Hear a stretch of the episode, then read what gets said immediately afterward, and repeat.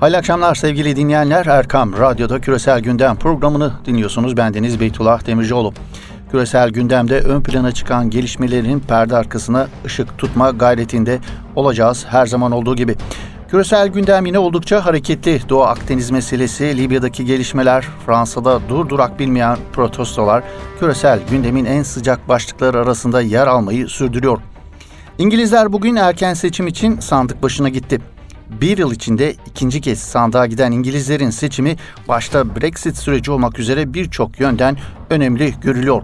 Sandık başına giden bir diğer ülke Cezayir. Abdülaziz Bouteflika'nın 1999-2019 yıllarındaki Cumhurbaşkanlığı sonrasında Cezayir halkı 20 yıl sonra bugün protestolar eşliğinde yeni bir ismi Cumhurbaşkanı seçmek için sandık başına gitti.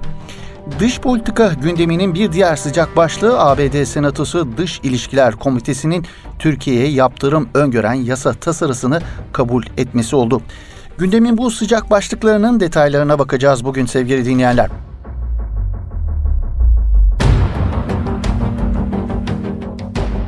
ABD Senatosu Dış İlişkiler Komitesi'nin Türkiye'ye yaptırım öngören yasa tasarısını yakın plana alarak küresel gündeme başlamak istiyoruz. Türkiye-ABD ilişkilerinin tarihinin en kritik günlerini yaşadığını söylemek gerekiyor herhalde öncelikle. Bıçak sırtı ilişkiler her geçen gün bir adım daha kötüye gidiyor. İki ülke arasındaki gerilimin önümüzdeki süreçte de süreceği hatta daha da gerilebileceğini söylemek mümkün. ABD Kongresi'ndeki İsrail'in etkisi altındaki neokon çevreler çeşitli bahanelerle Türkiye'ye yaptırım uygulanması konusunda Başkan Donald Trump'a baskılarını sürdürüyorlar. Son olarak ABD Senatosu Dış İlişkiler Komitesi Türkiye'ye Barış Pınarı Harekatı ve S-400 alımı nedeniyle yaptırım uygulanmasını öngören tasarıyı dün akşam onayladı. Türkiye'nin Rusya'dan S-400 hava savunma sistemi almasının eleştirildiği ve Suriye'deki askeri adımlarının kabul edilemez olarak nitelendirildiği tasarı 4'e karşı 18 evet oyu ile kabul edildi.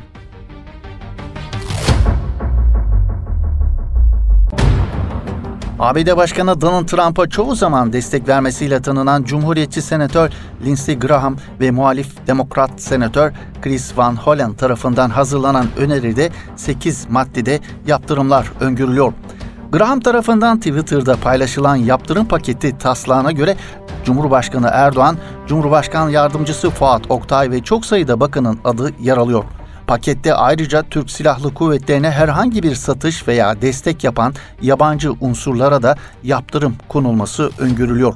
Bununla beraber enerji ve petrol satışı konusunda Türkiye'ye ve Türkiye ile işbirliği yapan yabancı ülke ve kuruluşlara yaptırım uygulanması teklif edilen pakette Rusya'dan S-400 hava savunma sistemlerinin alımı kapsamında da yaptırım isteniyor. Tasarıda Türk yetkililere ABD vizesi kısıtlanmasının yanı sıra Cumhurbaşkanı Erdoğan'ın mal varlığının tespiti de yer alıyor.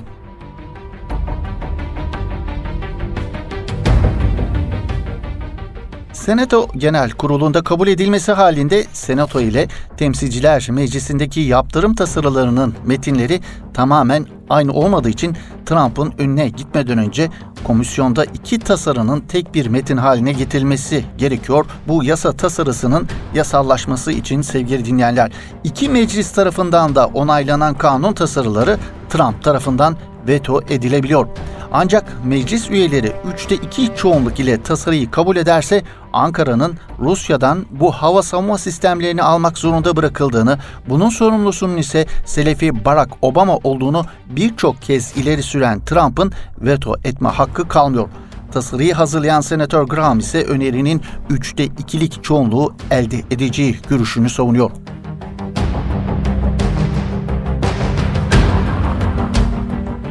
Amerikalılar bir taraftan Türkiye'yi cezalandırmak isterken diğer taraftan Türkiye'yi tamamen kaybetmekten de endişeliler. Muhtemel yaptırımların Türkiye'yi daha da Rusya'ya yakınlaştıracağı endişesini dile getiriyor kimi Amerikalı senatörler. Türkiye'yi tamamen Rusya saflarına kaptırmak endişesiyle Washington'ın Türkiye'ye yönelik muhtemel yaptırımların görece hafif yaptırımlar olabileceğini söylüyorlar uzmanlar. Ankara ve Washington kulislerinde Katsa kapsamındaki yaptırımların hafif bir versiyonun uygulamaya geçirilme kararının bu yıl sonundan önce alınabileceği de ileri sürüyor. Genel beklenti yaptırım paketinde daha hafif yaptırımın seçilmesi durumunda Türkiye ekonomisi üzerinde askeri etki doğuracağı ancak bankacılık sistemini etkilemesi muhtemel bir yaptırımın kabul edilmesi durumunda ise örneğin mali kurumlar ve bankalar arasında ödeme ya da kredi transferlerinin yasaklanması ödemeler sisteminde büyük zorluklar doğurabileceğini ileri sürüyorlar.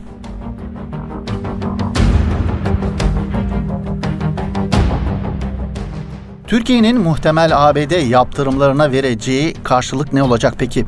ABD'nin muhtemel yaptırım kararına karşı Türkiye'nin atacağı adımlar tartışılıyor. Dün Dışişleri Bakanı Mevlüt Çavuşoğlu Rusya'dan S-400 hava savunma sistemi alınması bahanesiyle ABD'den yaptırım kararı gelmesi halinde gündeme İncirlik'te, Kürecik'te gelir, her şey gelir diyerek bu noktada atılabilecek adımlara ilişkin bazı ipuçlarını vermiş oldu. Türkiye'nin ABD yaptırımlarına karşı kullanabileceği en önemli kozlardan biri olan İncirlik üssüne biraz daha yakından bakalım.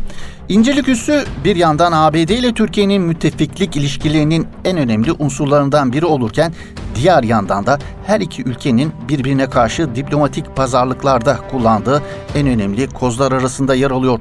İnşasına Türkiye'nin NATO üyeliğinden bir yıl önce 1951 yılında ABD Mühendislik Grubu olarak isimlendirilen bir ekip tarafından başlanan üs 1954'te açıldı.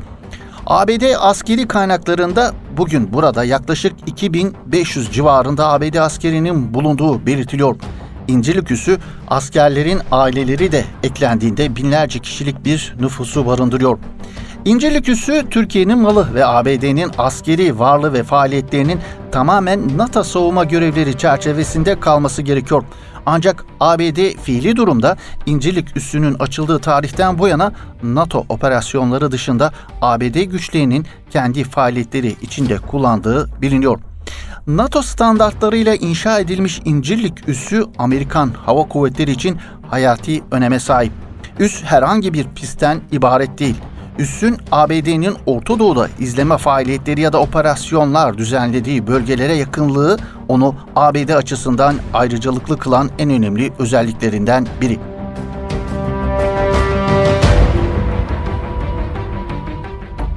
1974 Kıbrıs Harekatı sonrasında ABD'nin silah ambargosuna karşılık Türkiye'nin İncirlik'in kullanımını askıya alma kararı ambargonun kaldırılmasıyla ortadan kalkmıştı. 1990'larda ABD'nin Irak'ın kuzeyinde uçuşa yasak bölge uygulamasını denetlemek için kullandığı üs, daha sonra Afganistan ve Irak savaşları için lojistik merkez olarak işlev gördü. Evet, İncirlik hava üssünün kapatılması halinde Amerika Birleşik Devletleri bundan nasıl etkilenir peki? Askeri uzmanlar Türkiye'nin İncirliği kapatmasının ABD'ye ağır bir darbe olacağını ifade ediyorlar. Yeni Şafak'a konuşan İncirlik dahil Türkiye'nin birçok hava üstünde görev yapan emekli hava pilot Tümgeneral Beyazıt Karataş, Amerika'nın uygulayacağı herhangi bir ambargoya karşı en güzel karşılığın İncirlik hava üssünün ABD'nin kullanımına kapatılması olduğunu belirterek hava üssünün ABD açısından önemini şu sözleriyle açıklıyor. İncirlik ABD için çok önemli. Orası olmazsa Erbil'e giderim, Katar'a giderim dese de burada 1950'lerden beri bir yatırımı var. İncelik ABD'deki üslerin standartında ve Afganistan'daki bir harekata destek için yakıt ikmali yapılan yer. Stratejik konumu önemli. ABD için can alıcı bir yer olan İncirlik'in kısıtlanması durumunda oradaki uçaklardan atılabilen 50 adet nükleer bombanın da taşınması istenmelidir diyen emekli hava pilot Tümgeneral Beyazıt Karataş, nükleer silahların NATO kapsamında getirilerek ABD kullanımına verildiğini ancak Soğuk Savaş döneminin geçtiğini vurguluyor.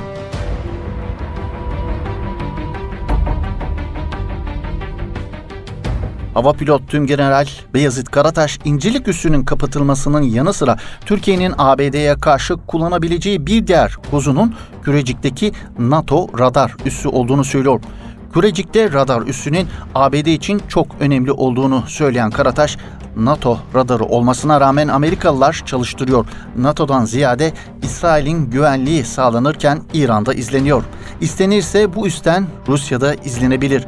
Bu radar Amerikalılar için İsrail'in güvenliği açısından çok önemli ifadeleriyle Kürecik radar üssünün ABD açısından önemine işaret ediyor Hava Pilot Tüm General Beyazıt Karataş.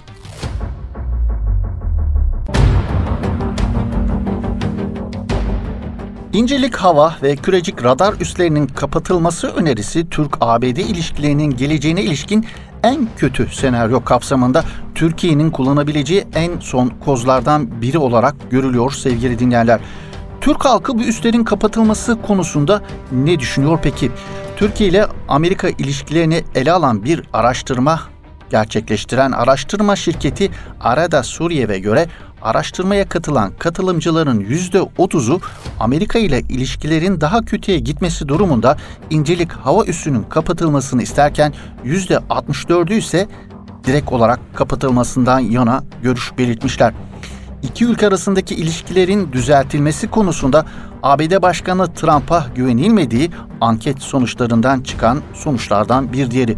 Katılımcıların %84.4'ü güvenilmemeli cevabını verirken güvenilmeli diyenler %6, kararsızların oranı ise %8.5 olmuş sevgili dinleyenler söz konusu araştırmanın sonuçlarına göre.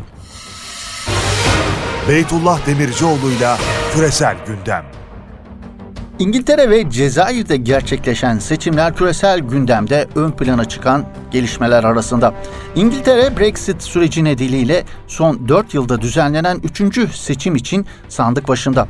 Son 1 yıl içinde ikinci kez sandığa giden İngilizler başta yılan hikayesine dönen Brexit süreci olmak üzere iç politikada karşı karşıya oldukları bir yığın sorunu aşabilecek bir sandık sonucu elde edecekler mi? Uzmanlar oylamanın ülkede son yıllarda düzenlenen en önemli seçim olduğu Brexit süreci nedeniyle ülkenin geleceğinin belirleneceği yorumu yapıyorlar. Anketler Başbakan Boris Johnson liderliğindeki Muhafazakar Parti'nin 6 puan farkla en yakın siyasi rakibi olan Jeremy Corbyn liderliğindeki İşçi Parti'nin önünde olduğunu gösteriyor. Muhafazakarların oyları %42 oy bandında gözükürken İşçi Partisi %36'da görülüyor.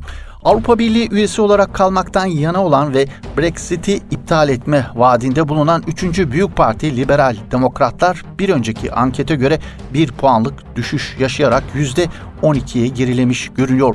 Anlaşmasız olarak sert Brexit'i gerçekleştirmek isteyen Brexit Partisi ise %3 ile daha önceki konumunu koruyor.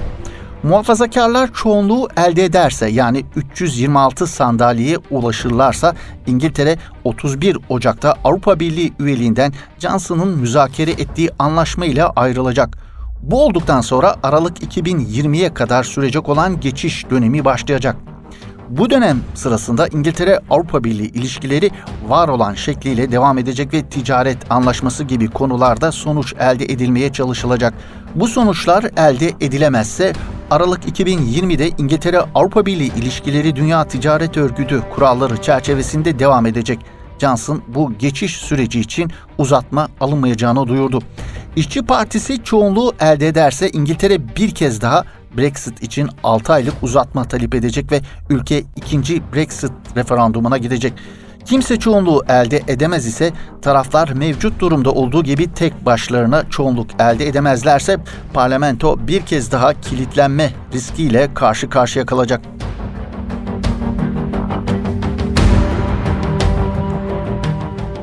İngiltere gibi sandık başına giden bir diğer ülke Cezayir. Cezayir halkı 1999'dan bu yana iktidardaki Abdülaziz Bouteflika'nın kitlesel halk gösterileri karşısında istifa etmesi üzerine 20 yıl sonra ilk defa Bouteflika'nın oy pusulasında yer almayacağı bir cumhurbaşkanlığı seçimi için sandık başına gitti.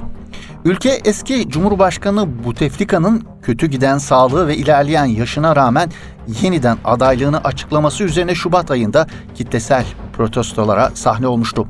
Bouteflika önce seçimleri erteleyerek daha sonra da aday olmayacağını açıklayarak zaman kazanmaya çalışsa da sokağın tansiyonunu düşüremedi ve ordunun sözlü uyarılarının ardından Nisan ayında istifa etmek zorunda kalmıştı.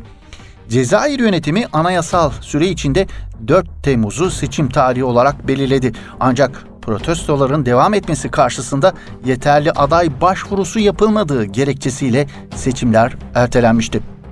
Ordu ve yönetim Cumhurbaşkanlığı seçimlerini geçiş dönemini tamamlayacak anahtar şeklinde tanımlayarak 12 Aralık'ı yani bugünü yeni seçim tarihi olarak belirlemişti. Ancak Cezayir sokağı ve muhalefeti yönetimde köklü değişiklikler yapılmadan sandığın kurulmasına itiraz ediyor.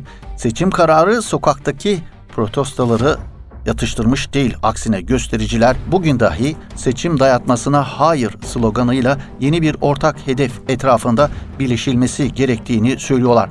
Cezayirli öğrenciler ve onlara katılan diğer kesimler dün başkentte sokağa inerek 12 Aralık seçimine hayır sloganıyla gösteriler düzenlemişlerdi.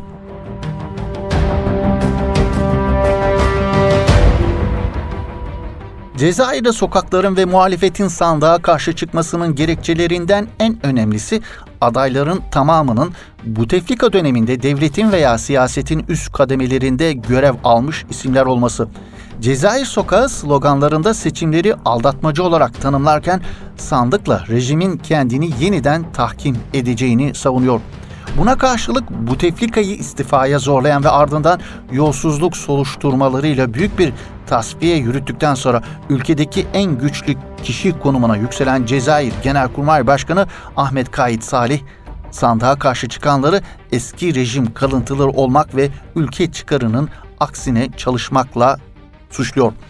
Protestolarda aktivistler ve muhalif isimler tutuklandı. Bazıları hakkında ise hapis cezaları verildi. Salih dünkü konuşmasında seçimlere karşı çıkanlara seslenerek Cezayir'e karşı bu komploya müsaade etmeyeceklerini söyledi.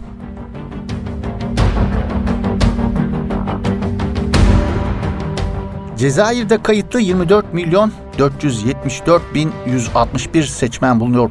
Mevcut atmosferde seçimlere katılımın düşük olacağı öngörülüyor. Nitekim görüntülerde o yönde sevgili dinleyenler. Ayrıca seçimleri uluslararası gözlemcilerin de izleyemeyeceği bilgisi paylaşıldı. Oy pusulasında Buteflika müttefiki şeklinde adlandırılan Demokratik Ulusal Birlik Partisi Genel Sekreteri İzzettin Meyhubi, eski başbakanlar Ali Bin Fils ve Abdülmecit Tebbun, Müstakbel Cephesi Başkanı Abdülaziz Beliyid ve İslami eğilimli Ulusal Bina Hareketi Başkanı Abdülkadir Bin Karine olmak üzere 5 isim yer alıyor.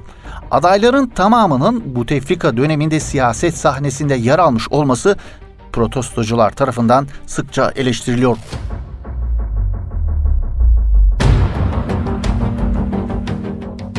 Bouteflika'nın 5. dönem Cumhurbaşkanlığı kararı karşısında gösterilere destek veren 75 yaşındaki Ali Bin Filiz, favoriler arasında gösterilmesine rağmen seçim kampanyası sırasında birçok yerde protesto edildi. Bin Filiz, televizyon münazarasında seçimler için tüm şartların karşılanmadığını kabul ederken sandığa karşı çıkanlara diyalog sözü veriyor. Oy pusulasındaki tek İslami eğilimli aday 57 yaşındaki Abdülkadir bin Karine ise Suriye'nin Arap Birliği'ne dönmesi için çalışacağını belirtiyor. Bin Karine'nin başkentte gösterilenin sembolü niteliğindeki postane meydanında düzenlemeye çalıştığı mitingde aynı şekilde protestolarla karşılandı. Daha önce Turizm Bakanlığı yapan Bin Karine ayrıca yolsuzluktan suçlu bulunan mahkumların yurt dışına kaçırdıkları malların geri getirilmesi karşılığında ceza indirimi sağlayacak yasa tasarısını referanduma taşıma sözü vermişti.